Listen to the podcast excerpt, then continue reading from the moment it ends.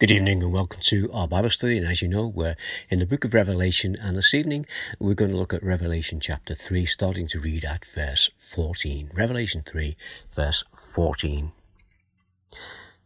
These are the words of the Amen, the faithful and true witness, the ruler of God's creation.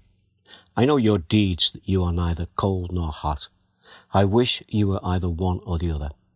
So because you are lukewarm, neither hot nor cold, I am about to spit you out of my mouth. You say, I am rich, I have required wealth, and I do not need anything. But you do not realize that you are wretched, pitiful, poor, blind, and naked. I counsel you to buy from me gold refined in fire, so that you can become rich, and white clothes to wear, so that you can cover your shameful nakedness and salve to put on your eyes so that you can see. Those whom I love I rebuke and discipline. So be earnest and repent.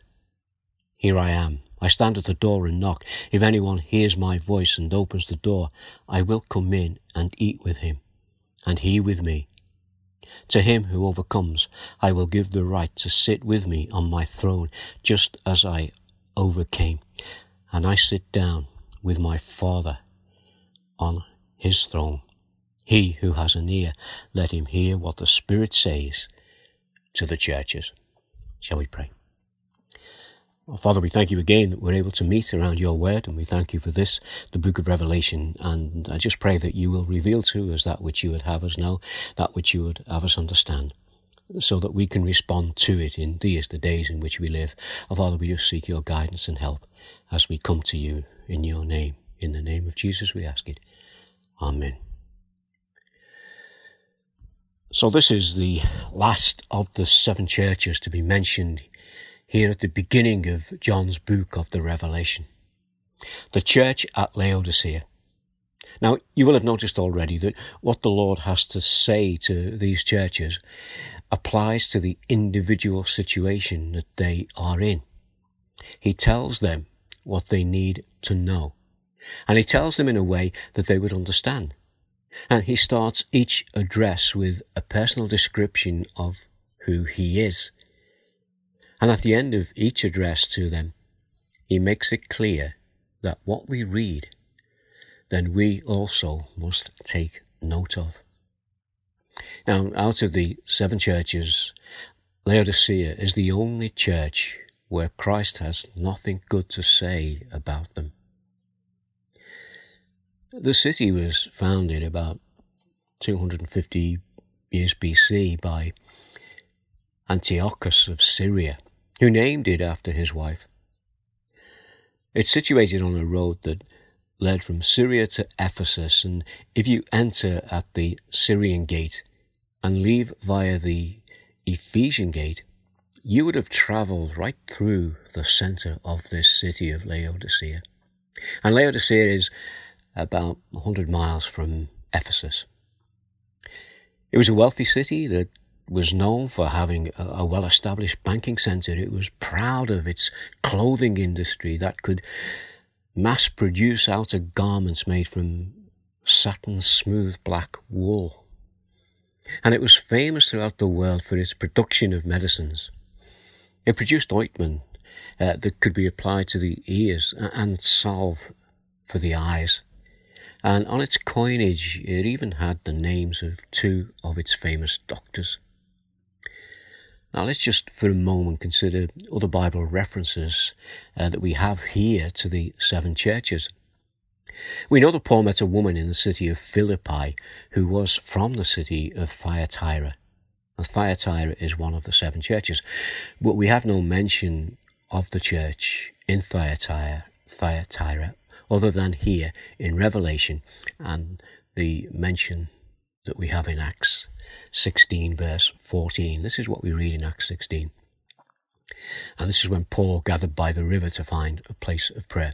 One of those listening was a woman from the city of Thyatira named Lydia, a dealer in purple cloth. She was a worshipper of God. The Lord opened her heart to respond to Paul's message. Now we know that Lydia responded to Paul's message. We know that she was a Jew who was searching, that she came from the city of Thyatira. And then out of the seven churches mentioned, we know that Paul had connections with the church at Ephesus, the first of the churches mentioned here in Revelation. He also had connections with the church at Laodicea, the last of the seven churches mentioned in Revelation. So I want us to go to Paul's letter to the Colossians. And in Colossians 2, verses 1 to 5, listen to what we read. This is what Paul said. And this is to the church of Colossae. He said, I want you to know how hard I am contending for you and for those at Laodicea, and for all who have not met me personally. My goal is that they may be encouraged in heart and united in love, so that they may have the full riches of complete understanding, in order that they may know the mystery of God, namely Christ, in whom are hidden all the treasures of wisdom and knowledge. I tell you this so that no one may deceive you by fine sounding arguments. For though I am absent from you in body, I am present with you in the Spirit and delight to see how disciplined you are and how firm your faith in Christ is. These are words that would have been heard and read out at the church of Laodicea. Now, if we stay in Colossians and we come to chapter 4, we read this in verse 10 and 11. And here, uh, Paul is speaking about the Jewish workers who he has with him. He says this My fellow prisoner Aristarchus sends you his greetings, as does Mark, the cousin of Barnabas. You've received instructions about him, and if he comes to you, welcome him. Jesus, who is called Justus, also sends greetings. These are the only Jews among my fellow workers for the kingdom of God, and they have proved a comfort for me. And then in verse 12 through to 18 of that same passage in the letter to the Colossians, Paul speaks about the gentle Gentile workers that he has with him. He says, Epaphras, who is one of you and a servant of Christ Jesus, sends greetings he is also wrestling in prayer for you, that you may stand firm in all the will of God, mature and fully assured. I vouch for him that he is working hard for you and for those at Laodicea and Hierapolis. Our dear friend Luke the doctor and Demas send greetings. Give my greetings to the brothers and sisters at Laodicea and to Nympha and the church in her house. And then Paul goes on, he says, After this letter has been read to you, see that it's also read to the church of the Laodiceans, and that you in turn read the letter from Laodicea. So obviously Paul had written the letter to Laodicea. We don't have all the letters that he wrote, and this is one that we don't have. But then he goes on in this letter to the Colossians, tell Archippus, see to it that you complete the ministry you have received in the Lord, I, Paul, write this greeting in my own hand. Remember my chains. Grace be with you. So, Paul's letter to the Colossians was probably written about 30 years before John's letter, written from Patmos. But we know that Paul had written to the Laodiceans and he'd sent messages to the Laodiceans. But the question is, had the rot already set in? At Laodicea at the time of Paul? We don't know. But we do know that there's about a 30 year difference between Paul's letter and what John is writing to them now in Revelation. So back to our passage that we read, Revelation chapter 3, the first part of verse 14 uh, as the letter opens. To the angel of the church in Laodicea write, These are the words of the Amen. Let's stop for a moment. The words from the Amen or Amen, whichever way you want to uh, pronounce it, it is very common to us and we do use it a lot and maybe we don't really think about it. But the words of Amen are words of truth. So if what is said is not true, then they are not the words that should be attached to it. In other words, if anything, that is said is not true, then the Amen cannot be attached to them. They need to be the words of truth. I want us to go into the Old Testament for a moment. I want us to go to the book of Nehemiah. It's about Ezra and just a little bit of background here. And I want you to picture this. Ezra is surrounded by the learned men of his day. They gathered all there with them, all who have the ability to understand. So what we've got is Ezra, the learned men around him, and then around them, everybody and anybody who has the ability to understand. Ezra is standing on a platform so that everybody could see and hear him. And what he does is he reads the book of the law out loud. It's read publicly and it's read from daybreak to noon. And the result was that the people who were listening believed that they were hearing the true words of God. The result being this, and we read this in Nehemiah 8 verse 6. Ezra praised the Lord, the great God, and all the people lifted their hands and responded, Amen, Amen. And they bowed down and worshipped the Lord with their faces to the ground. Let's go back to Paul. Paul writing to the church at Corinth. He tells them that if they pray or sing in a way that people do not understand, then how can they expect those people at the end of it to say Amen? They can't because they don't understand what's being said.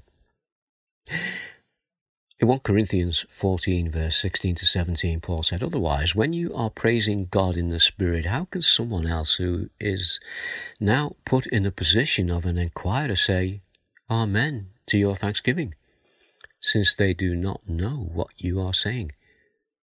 You are giving thanks well enough, but no one else is edified. You see, by saying Amen, assumes that you understand and are aware that what you are hearing, you are affirming as being true. This means that when we say Amen to the truth that we have heard, then it is also an acknowledgement of the truth and an acknowledgement that will bring praise to God. The words of the Amen are true words God, who is himself truth. And the one who is, when we come to the second part of verse 14 of chapter 3, the faithful and true witness, the ruler of God's creation. And we know that the person speaking here is Jesus. So, with that in mind, let's go um, to John's Gospel. It's really good that we can turn to these passages, passages that we are familiar with, but we need to understand the importance of them and the importance of what's being said here in Revelation. You see, John 1, verse 1 to 3 In the beginning was the Word, and the Word was with God, and the Word was God. He was with God in the beginning. Through him all things were made, and without him nothing was made that has been made. See, the faithful and true witness, the ruler of God's creation. Let's continue in John 1 and go down to verse 14. The Word became flesh and made his dwelling among us. We have seen his glory, the glory of the one and only Son who came from the Father, full of grace and truth. You get that? Full of trace, grace and truth. And then we move down a few verses to verse 29. The next day John saw Jesus coming towards him and said, Look, the Lamb of God who takes away the sins of the world. Now I mention this because the phrase the Lamb of God is something else that we will look out for as we go through the book of Revelation because we will hear it mentioned quite a few times. But back for this evening, back to the church at Laodicea, a church who need to be prepared for the truth that the words that they are about to hear are true. So let's look at verse 15 and 16. And this is the Lord speaking. This is Jesus speaking to them. He said, I know your deeds, that you are neither cold nor hot. I wish you were either one or the other. So, because you are lukewarm, neither hot nor cold, I am about to spit you out of my mouth. First of all, this is the truth. This is the truth that the Lord knows all about them. And this is the truth of what he thinks about them. Now, in this verse, it's not an idle threat. This is a consequence of their behavior. This is also an illustration of something that they would understand in a very practical way. You know, when we look at the history of the city of Laodicea, their water came to them by way of an aqueduct.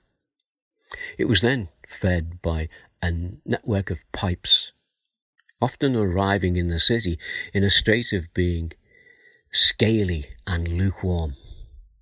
And they know that when this water arrived in that state, if they drank it, they would immediately spit it out. They knew this, they lived with this. They understood what Jesus was saying.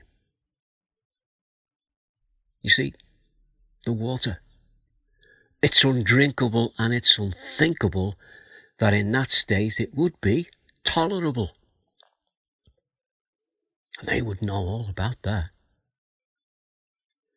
Well, in this short passage, we now move from water to wealth. So we go to verse 17. You say, I'm rich. I've acquired wealth and do not need a thing.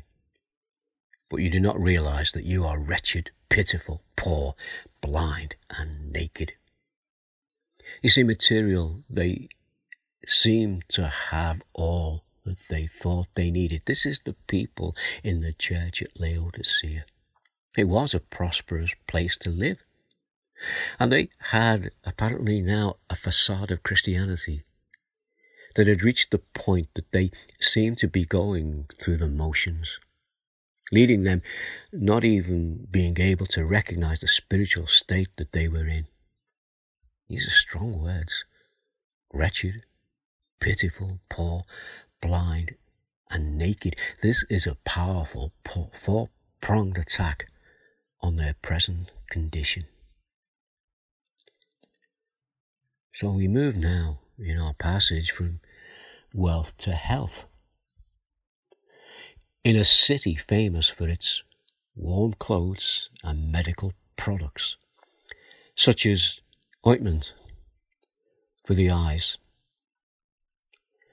Spiritually, they were in a state of denial they couldn't see how far away they had moved from the gospel. Is this because of the pride that they have in themselves, bringing them to a point where they've decided that they, they no longer need the Lord to guide them? Have they reduced the distinction that they have or had in Christ to the point where He cannot be seen in them and that they do not see Him in themselves. The people here are listening to the words of truth from the true God. And you know, sometimes the truth hurts. Their true thoughts and attitudes are being exposed. Their hearts have grown not cold, but tepid. This is probably as close as you can get to a couldn't care less attitude. Keeping one foot in one thing and the other foot in another thing, putting themselves in a position of losing their footing altogether. When I was looking at this, I was reminded of a passage from James. I'll just share a few verses to you from that passage. It's James chapter 1 and it's verse 6 through to 8. And this is what James says to the people of his day, But when you ask, you must believe and not doubt. The one who doubts is like a wave of the sea, blown and tossed by the wind. That person should not expect to receive anything from the Lord. Such a person is double minded and unstable in all they do. You see, these people were a little bit like that. They were neither one thing nor the other. They were lukewarm. And in that state, they should not expect to receive anything. You know, we we read in Hebrews, another well known verse actually, it's Hebrews chapter 4, verse 12. For the word of God is alive and active, sharper than any double edged sword. It penetrates even to dividing soul and spirit, joints and marrow. It judges the thoughts and attitudes of the heart. You know, here Laodicea, their, their thoughts uh, and their attitudes of the heart are being judged. And we go to 2 Timothy 3 verse 16. Again, speaking about the Word of God, all Scripture is God breathed and is useful. And this is it for teaching, rebuking, correcting, and training in righteousness. And all this is with a view to forgiveness and reconciliation. So we come to verse 18. And this is what the Lord says to them after the things that he's just said to them. He says, I counsel you to buy from me gold refined in the fire, so that you can become rich, and white clothes to wear, so that you can cover your shameful nakedness, and salve to put on your eyes, so that you can see. This is what they're being offered. You know, this is in contrast to what the Lord said to the church at Sardis. The church at Sardis has its faults, but at least they had people there who were staying faithful. We read about this in chapter 3, verse 4 and 5. And this, as I said, was to the church at Sardis. He said to them, You have a few people in Sardis who have not soiled their clothes. They will walk with me dressed in white, for they are worthy. The one who is victorious will, like them, be dressed in white. In other words, what the Lord is saying to the church here at Laodicea is cover your shame with robes of righteousness, open your eyes, eyes that have been blinded by the things of this world. Verse 19 of chapter 3. This is what the Lord says Those whom I love, I rebuke and discipline. So be earnest and repent. You see, this is God's grace. The Lord loves these people. They need to be told. They need to be taught. They need to be disciplined in order to be directed. They need to repent if they want to be rescued. And here is the call from the Lord in verse 20. Here I am. I stand at the door and knock. If anyone hears my voice and opens the door, I will come in and eat with that person and they with me. I think we need to stop for a moment and consider this. This is the passage in which this well known verse appears, and we need to realize and view it in context.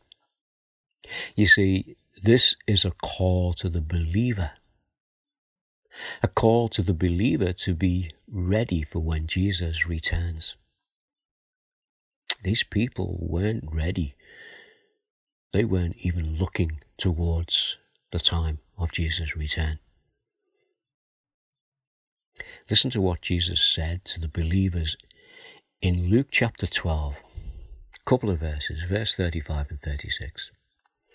Now, this is the essence of what is being said here. This is the essence of what is being said in Revelation. Luke 12, 35 to 36. Be dressed ready for service. Keep your lamps burning like servants waiting for their master to return from a wedding banquet so that when he comes and knocks, they can immediately open the door for him. Something for us to think about there. Revelation 3, verse 21. To the one who is victorious, I will give the right to sit with me on my throne, just as I was victorious and sat down with my Father on his throne. You know, we're going to hear more about the throne. As we go through the book of Revelation, John mentions it. I think it's around about 38 times. So we're going to hear it again. Well, let's just finish this evening, which, with the way the other letters to these seven churches uh, are finished. Verse 22 of chapter 3 Whoever has ears, let them hear what the Spirit says to the churches. And you know, this was a message to those churches, but you know, we've been listening to these words. We have ears, and we are hearing what has been said. So this message is for us today. Let's pray. Father, we just thank you again for the truth that we're looking at here. We thank you that it is the truth. And because of that, we can confidently add our amens to it as we say, Amen. In the name of Jesus. Amen.